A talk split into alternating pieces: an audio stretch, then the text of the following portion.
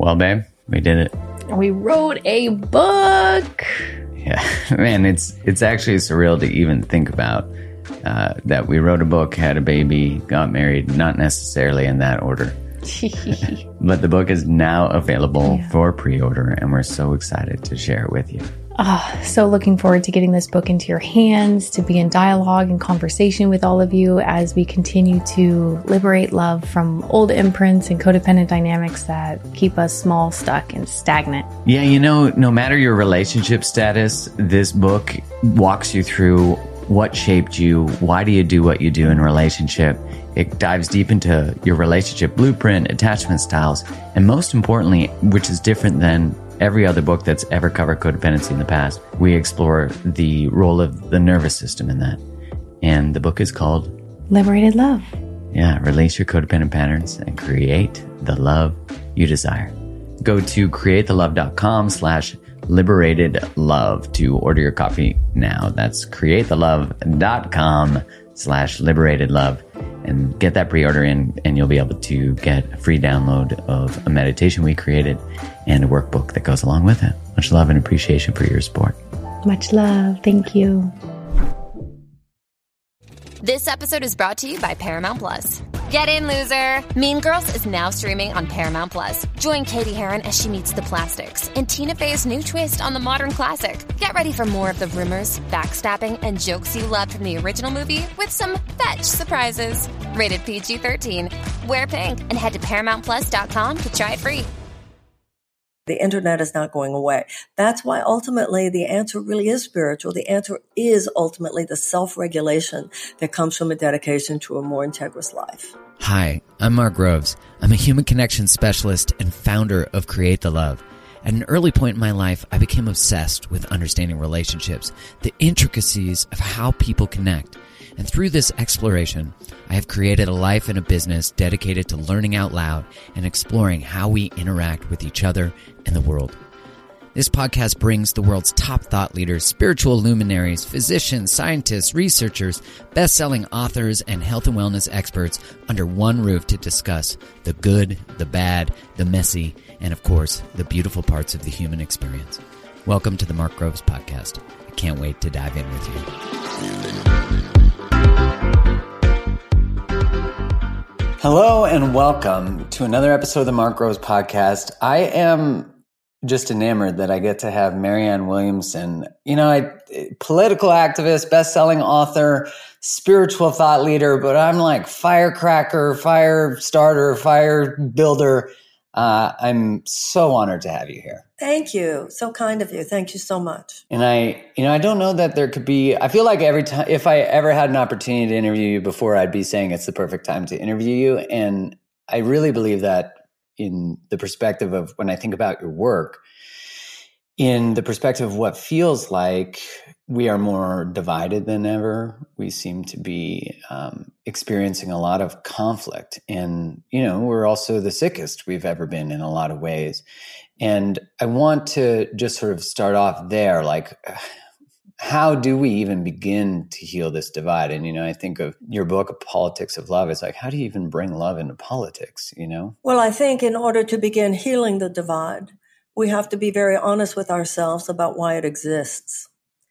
This kind of division, this kind of dysfunction was almost an inevitable result of the levels of deeper societal despair that has been bred by 40, 50 years of neoliberal economic philosophy, by which there has been in my country such a massive transfer of wealth and opportunity into the hands of really 1% of our people, that there's been this squeezing of basically everyone else. If people live with constant economic tension and anxiety, and it becomes chronic year after year and decade after decade.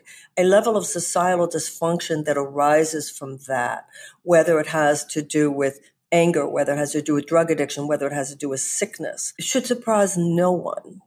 So I think in order to begin to heal it, like I said, we have to ask ourselves, why did this even happen? It includes this division, obviously, the threat of actual fascism.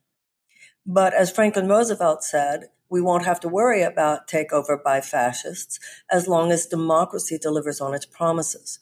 Democracy has not been delivering on its promises. People are right to feel that our representative democracy is not representing them, hasn't been representing them people in the United States ask, why is it that we don't have universal health care when they have it in Canada, they have it in all these countries in Europe? Why is it that we don't have free or at least very affordable college when they have it in all these other countries? People are waking up to the realization that we've been given the short end of the stick. The vast majority of Americans have been given the short end of the stick, but told two things. Number one, you have it good we're exceptional. This is the best place in the world. It's people time like figuring out. I don't think so. That's not my experience. And the other thing is a is a terrible ploy, a propagandistic uh, tool uh, of distraction. The reason you're so unhappy, the reason you don't have these wonderful blessings of democracy is not because of, of these oligarchic, plutocratic corporate forces that are sucking all the money up to the top, but because of black people or because of Jews or because of uh, Muslims or because of gay people, LGBTQ, etc. So I think that if we're to begin to repair, we have to return to the basic democratic principles by which we are committed to universal opportunity which should be the bedrock of any democratic society. Why do you think it is that we have such a challenging time sort of performing that audit of self, that criticism of the way things are? Because as you said, we can look around us and see the evidence, but can we call it out or call it forward or call it down or call it up or whatever the term is. Our political system has been very good at gaslighting the American people. It's been very good at propaganda. This all started decades ago, there was an economist named uh, Buchanan whose theory was that the most important thing of all was the primacy of property rights. Of course, you take this back to the founding of my country. This is the primacy of property rights is really at the core of slave ownership. That the property is everything that owning property is everything and the primacy of property rights. Buchanan said actually that the only way to guarantee the primacy of property rights is if we put democracy in chains. And then came along the Koch brothers, Charles and David Koch, who read Buchanan's work and said, you know, we could fund that.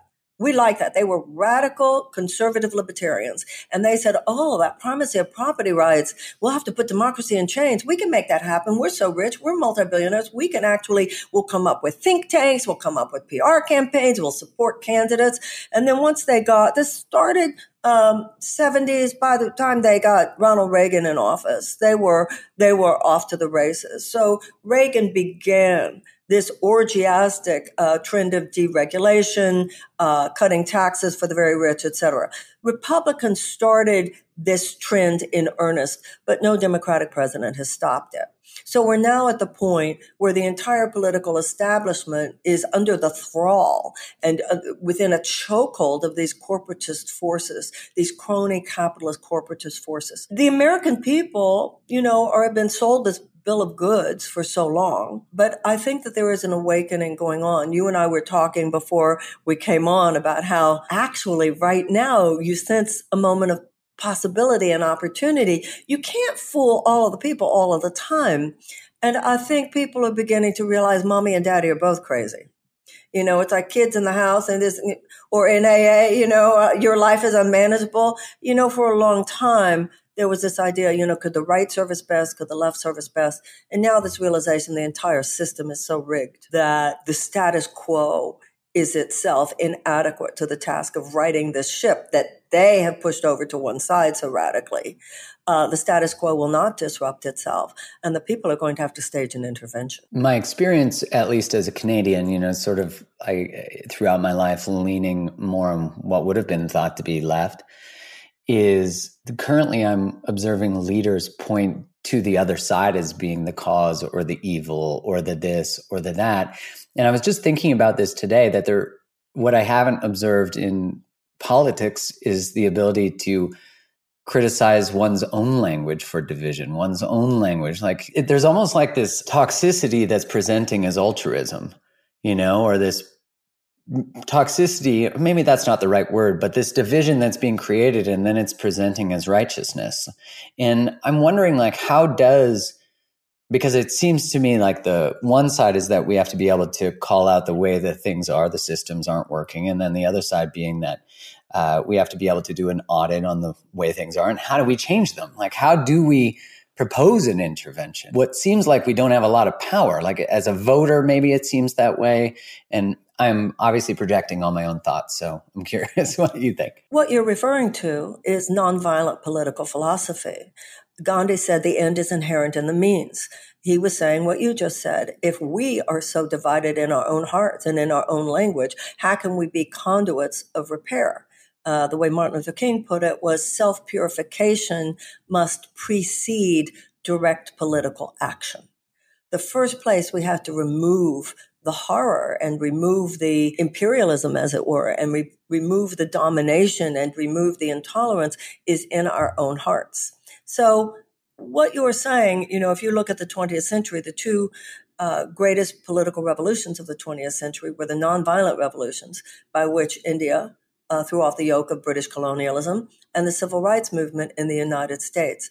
So I agree with you entirely we have to look at ourselves and you have to find that sweet spot where you're not eating the truth. You're willing to tell truth to power, but without personally demonizing. And it takes some training, you know, uh, and some emotional and intellectual discipline to be able to do that. Yeah, because if you look, pay attention to a lot of the online conversations, they're pointing fingers at the other party, but not like how do we solve this? How do we come together? I, it, this division, this illusion of separateness that is really ah, it's it's getting amplified. But I think I feel what you were saying earlier. The possibility is in the recognition that that's not working. Like it's going to have to collapse. And I think of the correlation of that division and how it shows up in our families and how it shows up in our communities and how it shows up in our relationships. The issue of the inevitability of collapse is very significant because the question becomes is a is it a violent or a nonviolent collapse? And I think that the mob is closer to the gates of the Bastille than many of the elite seem to realize. I don't know why, because that mob already had a rehearsal run, already had a you know dry run at the U.S. Capitol on January 6th. Nonviolent politics, a nonviolent revolution begins with exactly what you were saying. The first, we have to look at ourselves.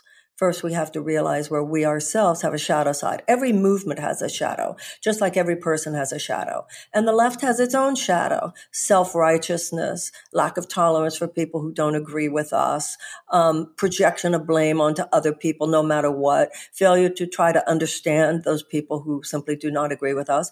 Uh, there's a particular shadow on the left where you start blaming and deriding and trying to cancel even people who do agree with you. But there's one little issue that they don't see completely eye to eye, you know, off with your head. And also, as you're referring to online, Twitter, social media exacerbates all that. So a lot of emotional self discipline is necessary in order to be a nonviolent activist. How do we get there? How do we get there? You know, you say, how do we get there? But I don't think you really mean that because you, just from your conversation, it's clear that you know how we get there. It's done on an individual level. It's done through prayer. It's done through meditation. It's done through mindfulness, done through a commitment to forgiveness. It's done through a commitment of, for self awareness. I'm going to look in the mirror. I'm not going to make it about the other person. What was my part in this?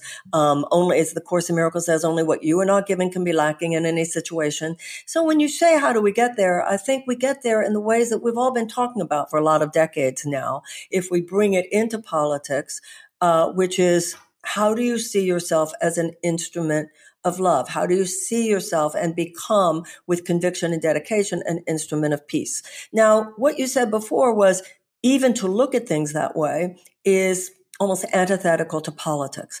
I would, I would submit to you it shouldn't be antithetical to politics. Politics is simply the container for our collective behavior. So if right action, integrity, mercy, compassion, justice, and humility should be our dedication as individuals, then it needs to be our dedication within the political sphere. There have been enough people who have demonstrated this. Gandhi demonstrated this, King demonstrated this, and others. This idea that it's antithetical to politics. No, it's not antithetical to politics. It's dead. It's antithetical to today's establishment politics. But that's why we have to recreate the field. And for those of us who are into higher consciousness and, um, you know, personal growth and all of that, every field we have touched, we have transformed. Medicine, healing, education, even sciences, the whole system, holistic, integrated perspective transforms every system it enters. And the only reason we haven't transformed politics yet is because we haven't gone there. So you begin a new conversation. You know, uh, Werner Erhard said you can live your life one of two ways. You can live it out of circumstances or you live it out of a vision. And the new politics begins with a new vision. And it's no different than everything else that we've all been talking about and studying for the last few decades applied to the larger sphere, which is what politics is. Do we do this from within the system or disrupting the system and asking for a change of it? I'm big on both and. I think most people are today. It, it is a whole systems breakdown. There has to be a whole systems approach. And I also believe that every individual is guided to the sort of dharma, to the piece that they can best play. Electoral politics, however, I think is a kind of collective assignment you're assigned to a podcast, for instance. Somebody else is assigned to the labor movement. Somebody else is assigned uh, to writing a book or independent media. But I think I, I personally believe that electoral politics cannot be left out of the formulation even while we work on things on the outside as well. In the United States, the big question is, do you work within the two major political parties or do you work outside? And I think that has to be a very individual. There is no inherent objective right answer. So once again, and, and if you going back to nonviolent political philosophy, Gandhi said that the leader of the Indian independence movement was the small, still voice within. So all of us have to follow that small, still voice within. Run or don't run, run as a Democrat, run as third party. And each of us are assigned just like the cells in the body are assigned. You're assigned to Canada. I'm assigned to the United States. Somebody else is assigned to, to Europe. Somebody else is assigned to Africa. We all have to think of ourselves now as the immune cells in a very wounded body of human civilization. And just like the cells in the body are assigned to where they need to go, so are we when we listen to the guidance of our natural intelligence. When the cell goes to where it is led to go, it is then at its state of highest actualization in a collaborative relationship with other cells in order to serve the healing of the organ or the organism of which they're a part. And that's what's happening now. You and me doing this podcast together. It couldn't happen if it was only one of us. For that reason, I think you and I agree it's also a very exciting time because you feel this activation of the immune system and you feel the yearning that so many of us have to be part of the healing and to be part of the repair. Look, I like to get my greens on the go. I don't want to compromise on quality. I want to get organic. I want non GMO. I want all the things. And my favorite product from Organifi will never cease to be the green juice. And now they have a green apple flavor, which kicks ass. I think I can say that. But it kicks ass. It's so good. And it's so easy. You just take a glass of water, take a scoop of green juice, or you take the travel packs. They're great to travel with. You open it up, you put it in the water, you mix it, and then bam, you've got a green juice without the mess, without all that stuff. And you're getting all the nutrients that all these superfoods that are in the green juice provide. So go check it out. Go to Organifi.com slash create the love and you save 20% at checkout. So that's O-R-G-A-N-I-F-I dot com slash create the love. And they have tons of amazing products. So go check it out and go save 20%. I love that. And you're so right. That analogy of the body really shows what collaboration can create in terms of that same holistic look. Not only that, when a cell, for whatever reason, disconnects from its natural intelligence, forgets its collaborative function, goes off to do its own thing, that's cancer. And that is a malignancy not only in the body, it's a malignancy in consciousness. And that is the problem with the human race. Human, the human race has been infected with a malignant consciousness, the very thought that it's all about me. The human body cannot survive when its cells say, it's all about me. I don't want to serve the healthy functioning of the lungs. I don't want to serve the healthy function of the pan- pancreas. I'm going to go off and do my own thing. oh, really? And you're going to bring other cells around you who are as dysfunctional as you? That's a tumor and it sucks the life force out of the system. And in my country, that's how rugged individualism has transitioned into rugged narcissism and it is sucking the life force out of my country. That seems to have been fed to by social media, like amplified, you know, that level of self grandiosity, especially that we can hit like buttons and, and increase that. Not to mention, you know, I think a lot about how obviously there's very beautiful things about the internet. It's facilitated this introduction, this conversation. And like anything that's expansive in a shadow, you were speaking about the shadow before, there's a shadow aspect of it. And I really, I consider so much how one, we feel the social strain of the need to belong, the need to be celebrated, all that stuff that like we can't take any criticism now. You know, we seem to have a low capacity for disagreement. And one thing that I find um, peculiar, and I don't know how we got here, I'm curious to hear your thoughts because I also wonder do we need to know the pathology to move into the direction of healing? But the thought that like it seems that we have such a low capacity for discourse and and disagreement and that's leading to us not seeing that there's intelligence in all perspectives, there's intelligence in all this. But because we seem to be stuck in this sort of narcissistic belief that my way is the right way or my view is the right way, we're not seeing all this. And I don't know how we got here. And again, I'm not sure. Do you think we need to know the pathology to, to move towards solutions? Well, I agree with you. Social media is what made the whole thing blow up. I know in, in my country, you know, it's not like we never had racists, bigots, anti Semites, homophobes. of course, they were there, but it was kind of like a herpes. Uh, if it's in your bloodstream, you're not getting it out of your bloodstream, but your hope is for it to remain asymptomatic.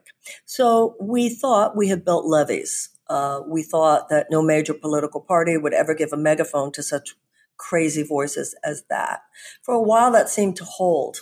But then we had a combination of two very dangerous elements. Number one, the way social media allows anyone a platform, plus a very malignant, narcissistic political figure who was not above stoking and harnessing those forces for his own political purposes at that point the levees fell and now people can say things that are so outrageous that you know it's like i remember um, hearing Sacha Baron Cohen saying if Hitler were alive today, he would be taking out 30 second ads on Facebook. There's no healthy shame in the public sphere. And of course, the blowback against that has been cancel culture, which brings its own problems with it.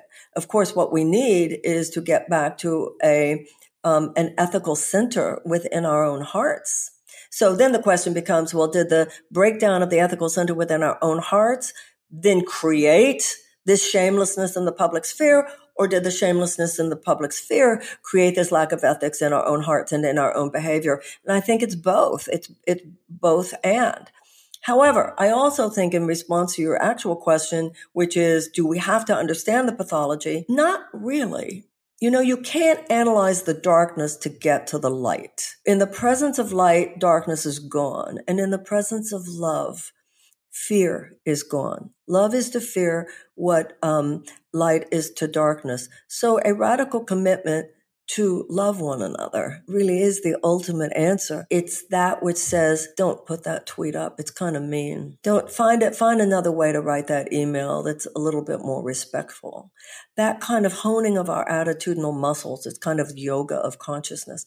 As you, as we go through those changes in our own being, we become different political and social activists than we would otherwise be because we are not willing to forego our commitment to righteousness in order to try to make political change. Many times what people used to say is, well, the means is justified. The end justifies the means. But what Gandhi said is that the end is inherent in the means. If we don't become more peaceful people, if we don't become more loving people, then we will not be able to help in any meaningful, fundamental way, create a more peaceful world. That's beautiful. I think of my experience in the last two or three years, just being exposed to one, the conversations online, being part of them, experiencing cancel culture, experiencing reactivity, also experiencing my response to political divide or what I feel like are unfair policies or whatever it might be. That I found at first my anger was doing exactly what you're saying. I would post something that wasn't explicitly harmful but it was implicitly harmful. Like the energy that I was posting something about, like, let's say, for example, I, re- I just remember this cartoon with like a kid on the lap of uh, his dad and the saying like, "Oh, how do we get to tyranny?" or something. It was something like that, and the dad saying, "Oh, well, it's when we fall asleep." And, no, and it, it was condescending in its approach. It wasn't helpful. What I really, I was angry. I remember I had a friend point out that a lot of the th- when I get into that state, I'm creating the very division I'm trying to heal. Me too. Snarky Marianne, sarcastic Marianne, I got condescending Marianne. I got him. I mean, you know, we all, we're not perfect enlightened masters yet. And of course, the problem, I think you mentioned the word before, reactivity.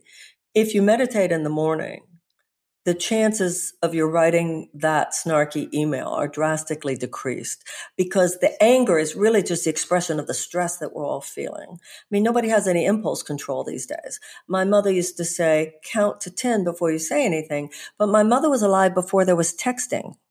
Texting and Twitter just is such a temptation to express your immediate impulse, no matter how fear based, dark, or angry it is um, and we know how those algorithms work. I mean, they're all set up on social media to hook us into that space.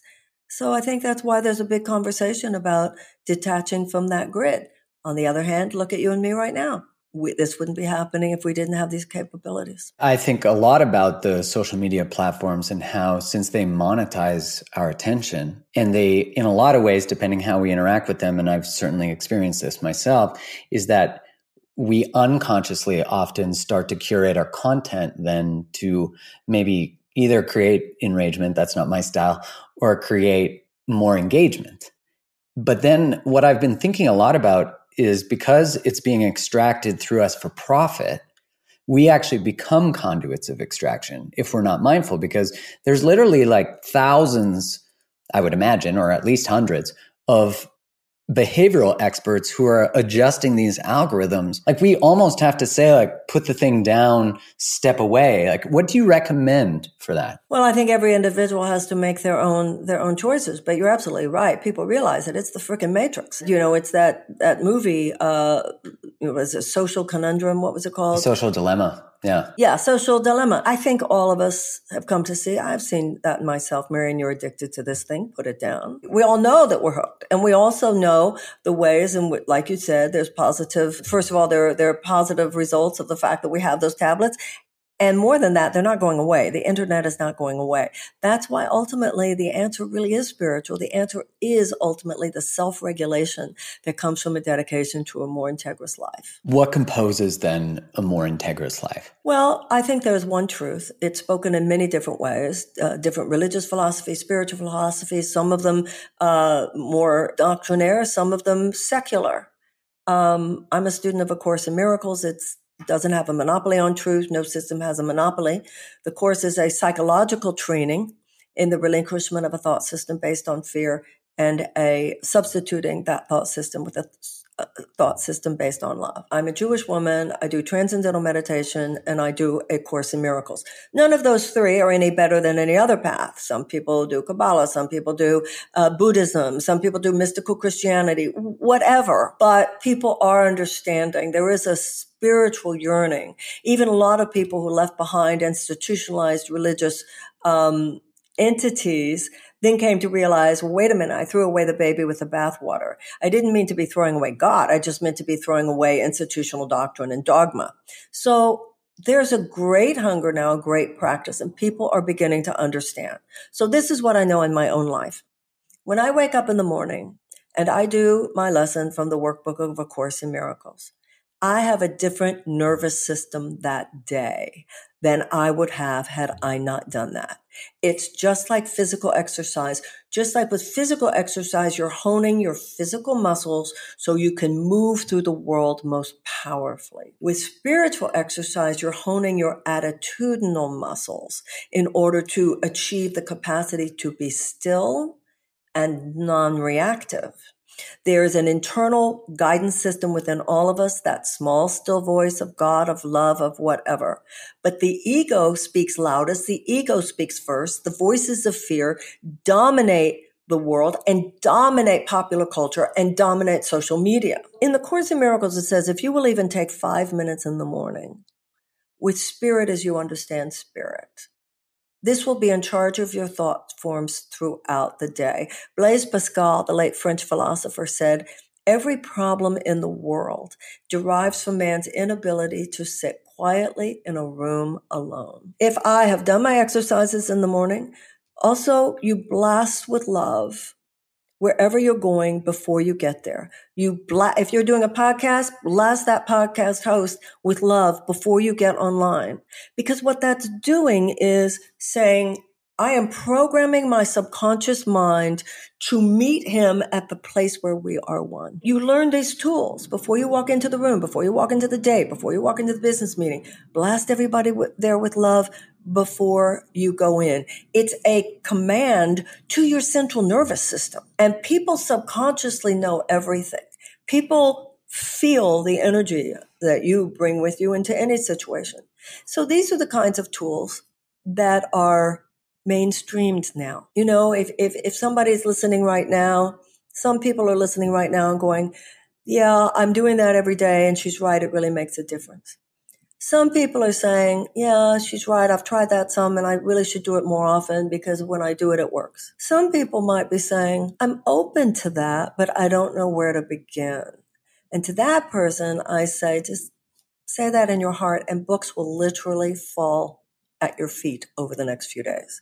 There are so many books. There are so many classes. There are so many ways now to find your way in to that deeper inquiry of how to bring love and spirit and a higher power into your life at a deeper level. It's really very simple. Life is complicated. Truth is very simple.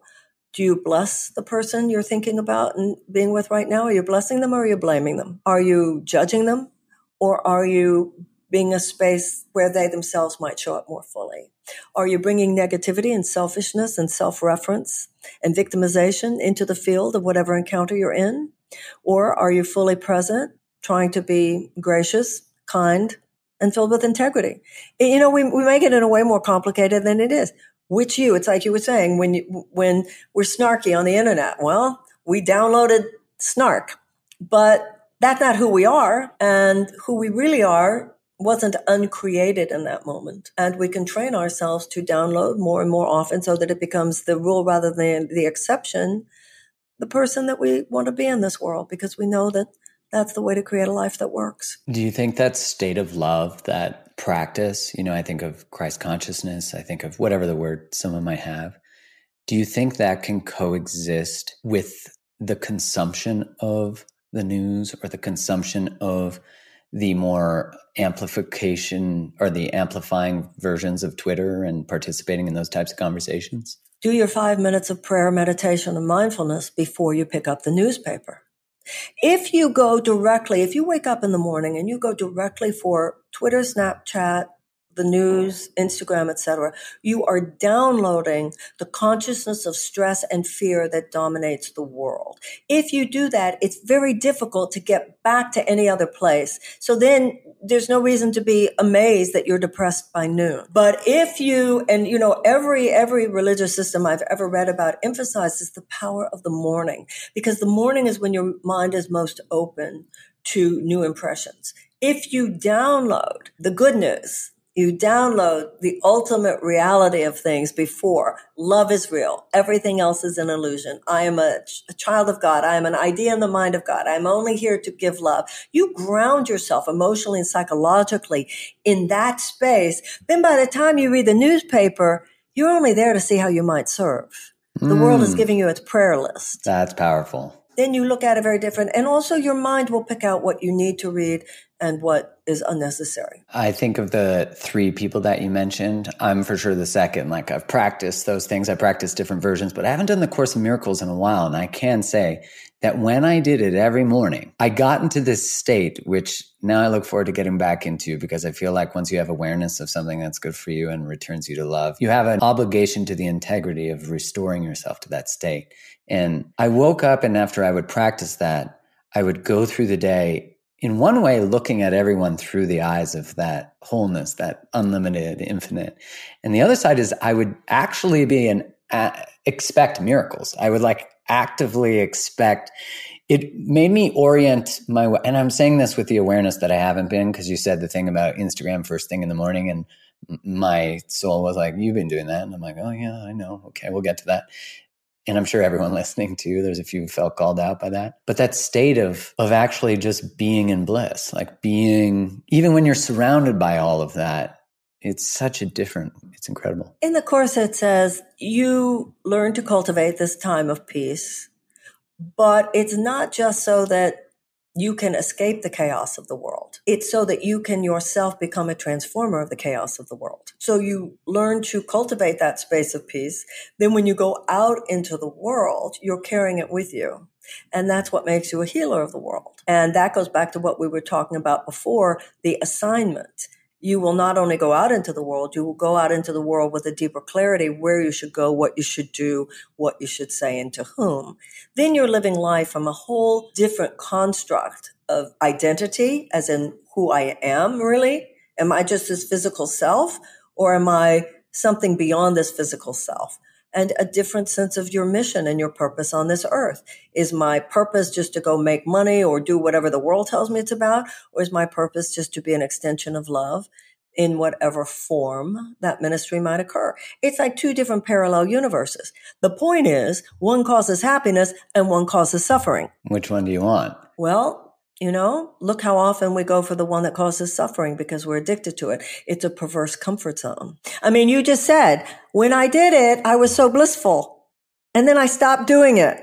You just said it. It's very sly, isn't it? It's like, why stop? It's so true because I know that there are certain practices that I do that when I do them, I'm bulletproof. It's like physical exercise. If you do it, it works. Yeah. And you know, as I process what you're saying, I think that often I let it slip because it gives me the excuse to be snarky. It allows me to participate on a level where I can snap back at someone who snapped at me. And I couldn't do that if I was reading A Course in Miracles in the morning. I'd be like, oh, snap back. It would be like a love back. It wouldn't be a clap back, you know? It'd be like, I love you anyway. I love you anyway. You know, if you actually deconstruct that, the ego is very sly. I don't think, from a metaphysical perspective, I don't think your ego and what was working in your subconscious mind was telling you, let's not do this so I can be snarky today. It's too smart for that. You wouldn't necessarily buy that. It's your own intelligence used against you. It was really more like, I'm good. I got to go to work. Yeah. It's like, I don't need these practices. I'm there. I don't need it now. I really, I'm really glad I got it, but you know, things are good and I have to, um, I really have to get to the office or whatever it is. And you, you know what I'm saying? It's the silver tongue. You know, it's, it's, it's your self hatred posing as your self love.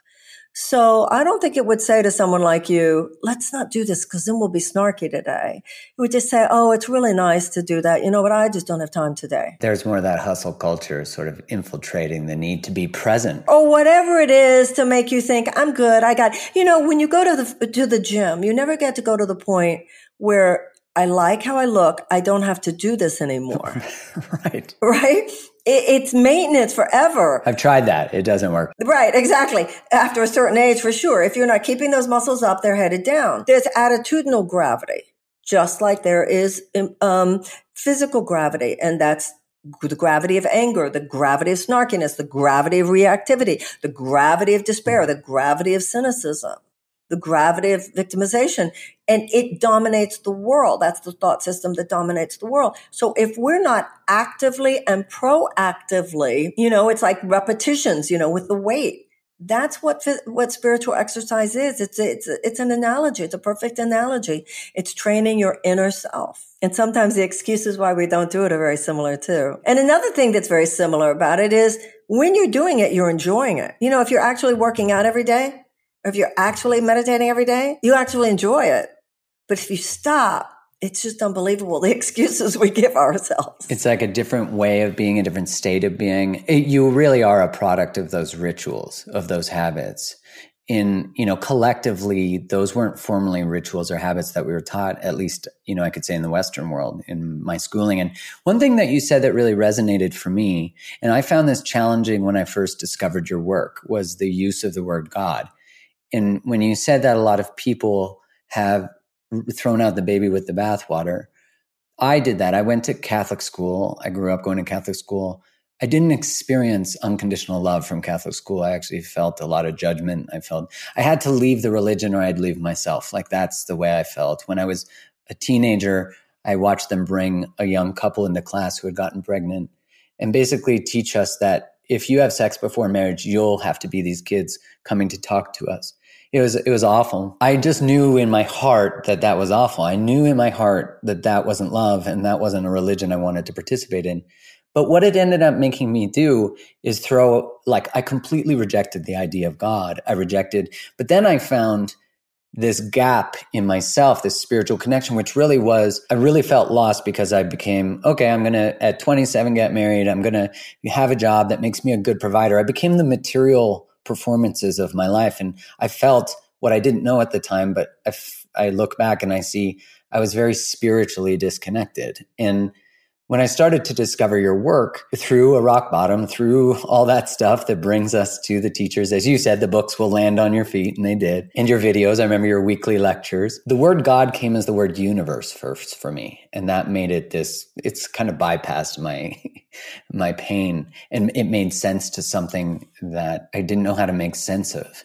And so I was curious because I feel like that's a, an experience a lot of people have with religion. And I'm curious, yeah, if you could speak more to that. Absolutely. You know, I grew up, I'm, I'm Jewish.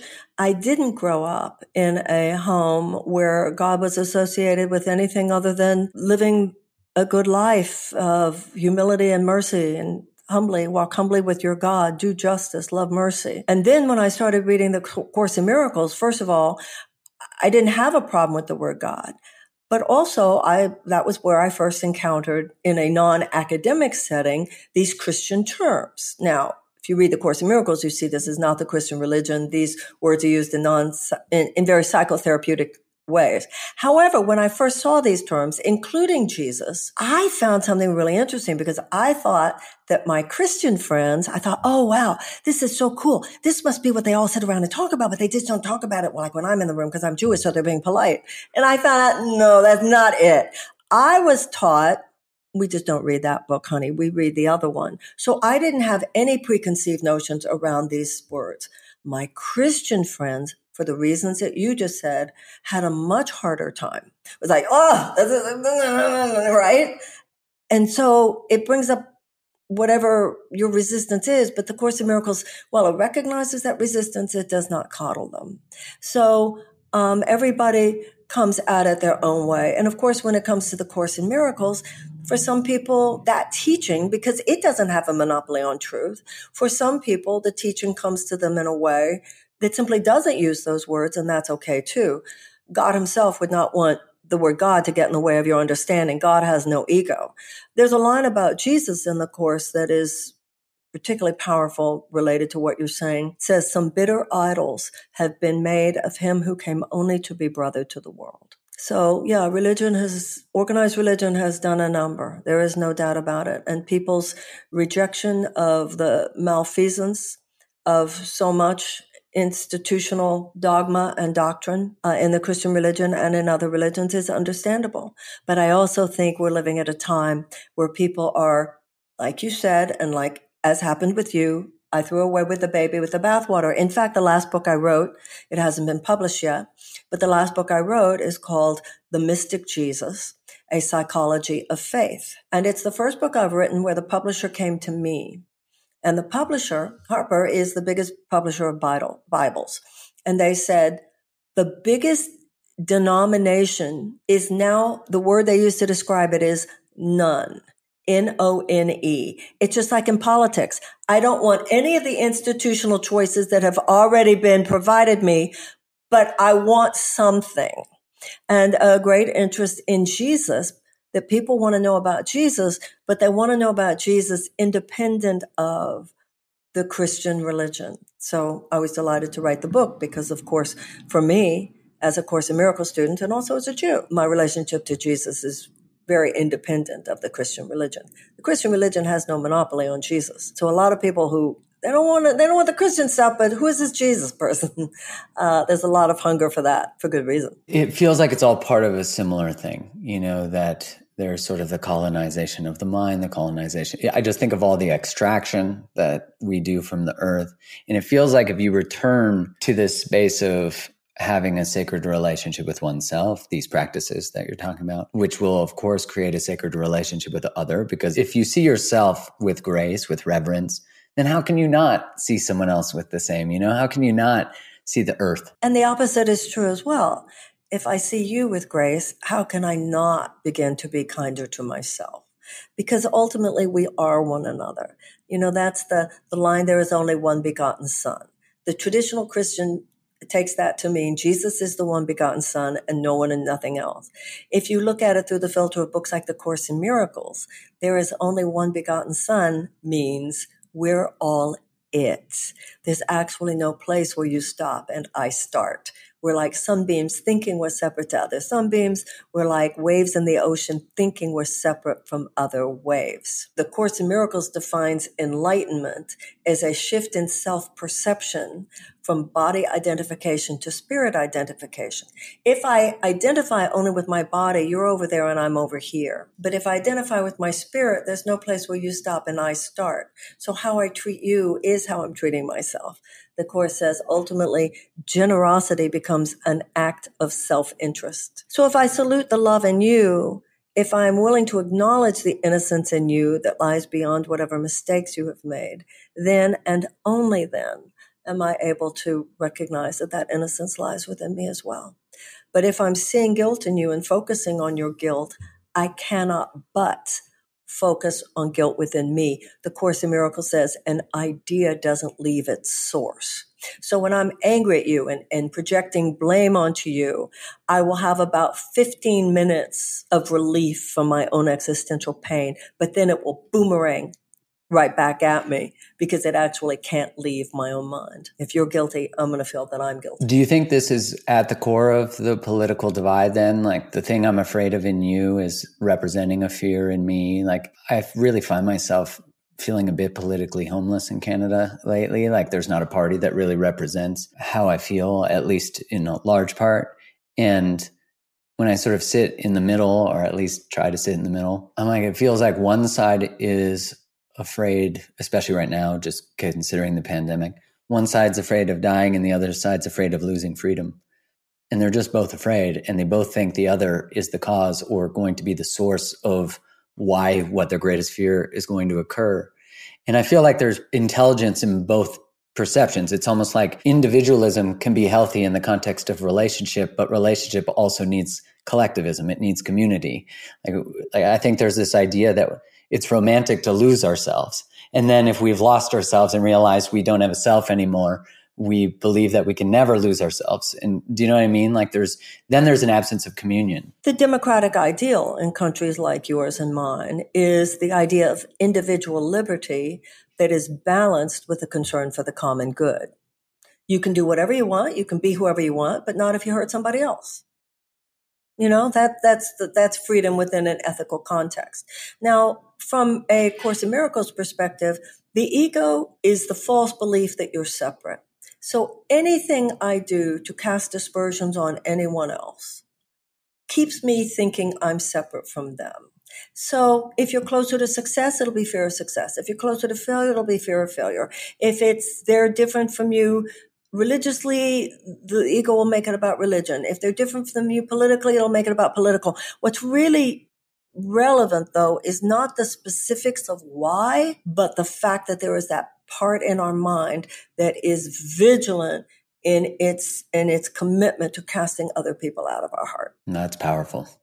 That we're committed to difference. We're committed. That's exactly right. We're committed to difference. And that's where, yeah, we're committed. That's perfect way to say it. We're committed to difference. And if you realize, if you see yourself as spirit and all spirit is one, there is no difference between us. If we're black, white, brown, Jew, Christian, Hindu, Muslim, man, woman, fluid, left, right, that's not the deepest identity. The deepest identity is the realization of our oneness. And when you ground yourself in that realization and try to cultivate that realization, then when you go back into the constructs about differences, you come from a naturally more merciful tolerant, understanding place where the differences are negative but something quite beautiful like the flowers in a garden. And we can, you know, free society is not where we all agree with each other about everything, but we can come to the point of realizing there's a kind of yin and yang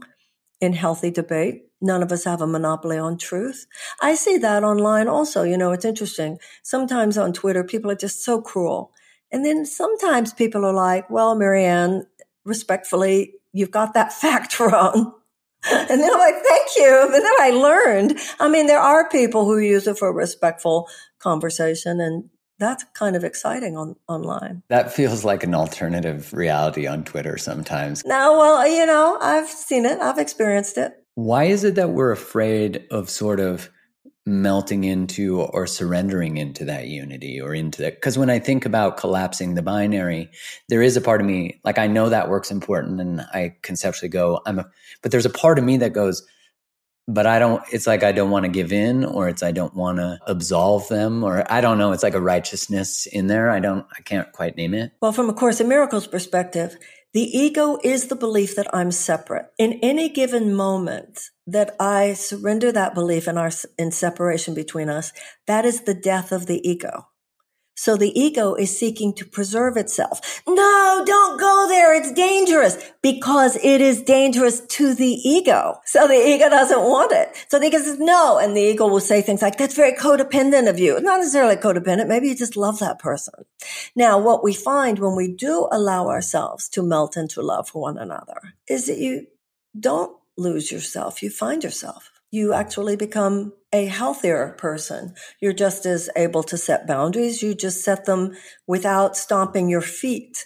You can set them with a, no, I won't be doing that rather than a no, you know, and uh, you actually become wiser and clearer. You know, there's this idea that the ego wants us to have that if you, as the course says, you think without the ego, all would be chaos. But I tell you, without the ego, all would be love. The ego wants us to think that if we surrender to love, we're going to like lose brain cells and we'll be taken advantage of.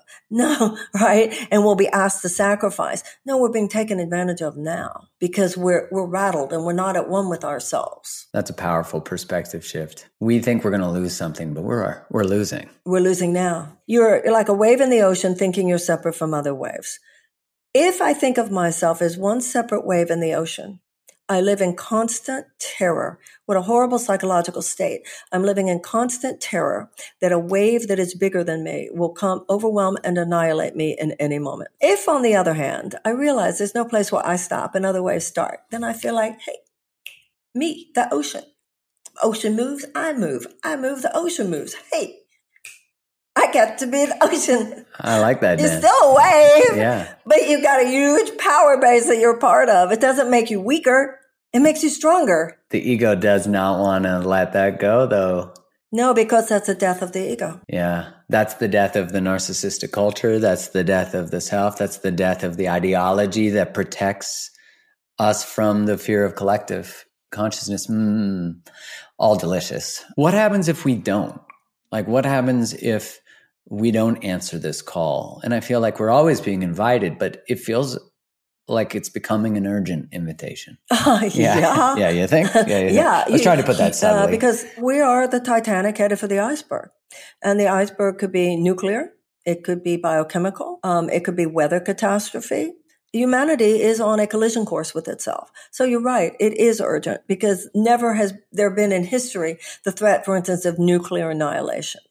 So the fact that we're feeling an urgency is the good thing. The body can take a lot of assault and injury as long as there's a healthy immune system. It's when the immune system is weak that there's a problem. So the fact that the everybody's on alert, everybody gets this. This is means the activation of the immune system. It's like the environmentalists say, well, you know, the earth's going to be okay. But if we continue to act the way we've been acting, it just might have to throw off this predatory species for 200 and 300,000 years. The problem with that is the immeasurable amount of suffering, human and other species suffering that would occur were we to allow that to happen. So on it goes back to what we were saying at the beginning. On one hand, it's a horrifying moment. On the other hand, it's so bad, things just might flip to good because there's this awakening of uh, uh, people. It's very You have to be really adult, not adult, adult to be in denial about what is going on now or pretending to yourself that the same old neoliberal um, economics based, you've mentioned extraction several times, uh, you mentioned decolonization. I mean, people are getting the status quo is unsurvivable and the status quo will not disrupt itself. So now the question is, how do we create the evolutionary mutation? The species is behaving in a way that is so maladaptive. We are now at that place where species get to where they will either change or they'll go extinct. And it's a collective now evolutionary shift. And it's about a critical mass of people, which I believe exists all over the world. This, this, this awakening is not happening in, any one particular geographical region, country, ethnic group. If you think about it, there are millions of people all over the world basically having the same conversation you and I are having right now in their own way. From a spiritual perspective, the crucifixion is followed by the resurrection. The enslavement of the Israelites in Egypt was followed ultimately by deliverance to the promised land. That symbolic three days, that symbolic 40 years means the time it takes for the, for the change to occur on a material plane that emanated from the fact that while in the fear-based slave condition, crucifixion condition, we changed our mind. What's up to us is how long is it going to take? Is it going to take three days? Is it going to take three years? Is it going to take three centuries? Is it going to take 3,000 years? That's the part that's up to us. And um, I think our task is to all perform to the best of our ability that Moses function. And that's what I think is the arch- that's the archetype that that all of us are, are seeking in our own hearts and seeking to live to the best of our ability. Remember, the Israelites weren't happy with him when he said, okay, he said we could go. Come on, we got to go quick. They were like, what? What are you talking about? There are no roads out in that desert. Where are we? What promised land? You know, don't expect to be uh, celebrated immediately for uh, recommending that we leave that slave condition. But I think more and more people are realizing our only survivable option is to make a run for it. And uh, if we all make a run for it together, we're going to create the miraculous breakthroughs that we're looking for. I feel like that siren is apropos to what you're saying. when we're making this transition, I find that a lot of what we're waiting for is for someone else to do it first. Like you go first. You prove it first. You demonstrate, you put the arms down first. You, I found when you were running politically, it felt like a lot of the world was ready for your message, but it didn't feel like the media was ready to let the world hear your message, you know? No, no, no, no, no. The mainstream media is definitely tied up, you know, at the behest of the, the current um, neoliberal order. I mean, look, it's the corporatization of the media. It's all owned by a, a few few corporations. Even that Number one, a lot of people have started to figure that out. Number two, there's the rise in independent media. I think in the future, especially with younger generations, what the mainstream media has to say is going to be less significant. Uh, although I think Twitter certainly is part of it, but I think even people online are beginning to figure some things out in certain places. You don't need a majority. The majority didn't wake up one day and say, let's free the slaves.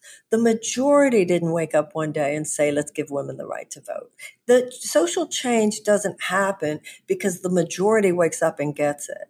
Social change happens because enough people, a few people, that critical mass stand up for a better idea and the arc of history begins to bend in that direction just like with the evolution of a species, that hundredth monkey. So don't worry about whether or not other people agree with you.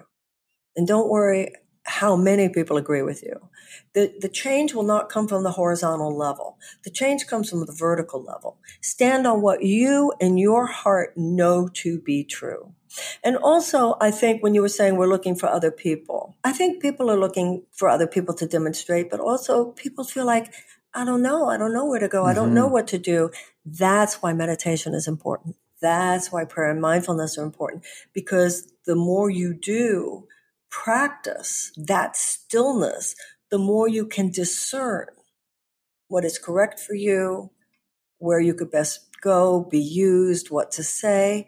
And also in that space, you are given, as it were, the strength and the power to be able to go there do what it is and say what it is. Well, if you can go there individually and personally, I think of the act of revolution with self, but then also how revolutionary that is for your relationships. Whether it's romantic or any of your relationships, you now have this contagious, you know, viral experience of now it just trickling out and out and out. All that gets better is our life. Like our life literally gets better. And I think when we start to, that's why I love the context of romantic relationship because it is such a magnifying glass to like we seem to almost be triggered enough that we're willing to work through the things that we haven't been willing to face before. But I also recognize the mirror that is how we interface with everything. I think that's the purpose of relationships that it brings up. You know, that's we grow a, an emotional psychological detox is like a physical detox. It has to come up in order to be released. You have to see your stuff. It brings, you know, the people, love brings up everything unlike itself, right? So it's around the people that we love the most that we find ourselves behaving in ways that we're most ashamed of sometimes. And if we are fortunate enough to be with someone who knows that their practice in that moment is compassion, non-judgment, mercy, and forgiveness, then we got some chance of growth here. And I think that's what's happening on the planet. The species is coming face to face with our own destructiveness, our lack of responsibility, our lack of reverence, our extractive behavior. Uh, we extract not only fossil fuels from the ground, we extract the life force from everything.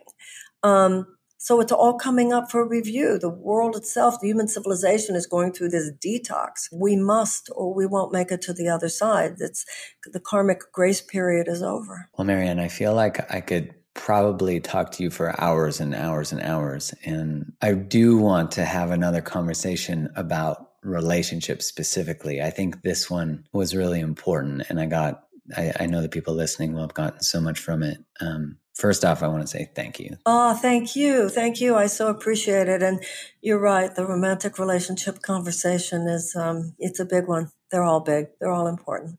But thank you for having me on. I appreciate it. Of course. Of course. And um, curious for the people listening, where can they find more of you? And we'll make sure we link it all out. Thank you. Well, certainly I'm on Twitter at Mar Williamson and on Instagram and I'm on Facebook and people can learn about different classes and all of that uh, at marianne.com. Perfect.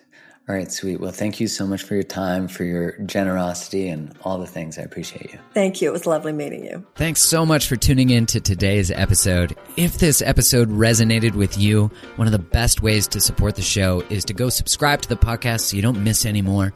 Leave a five star review on Apple Podcasts or wherever you listen to it, or share the episode with your community on Instagram or whatever social place you like to hang out.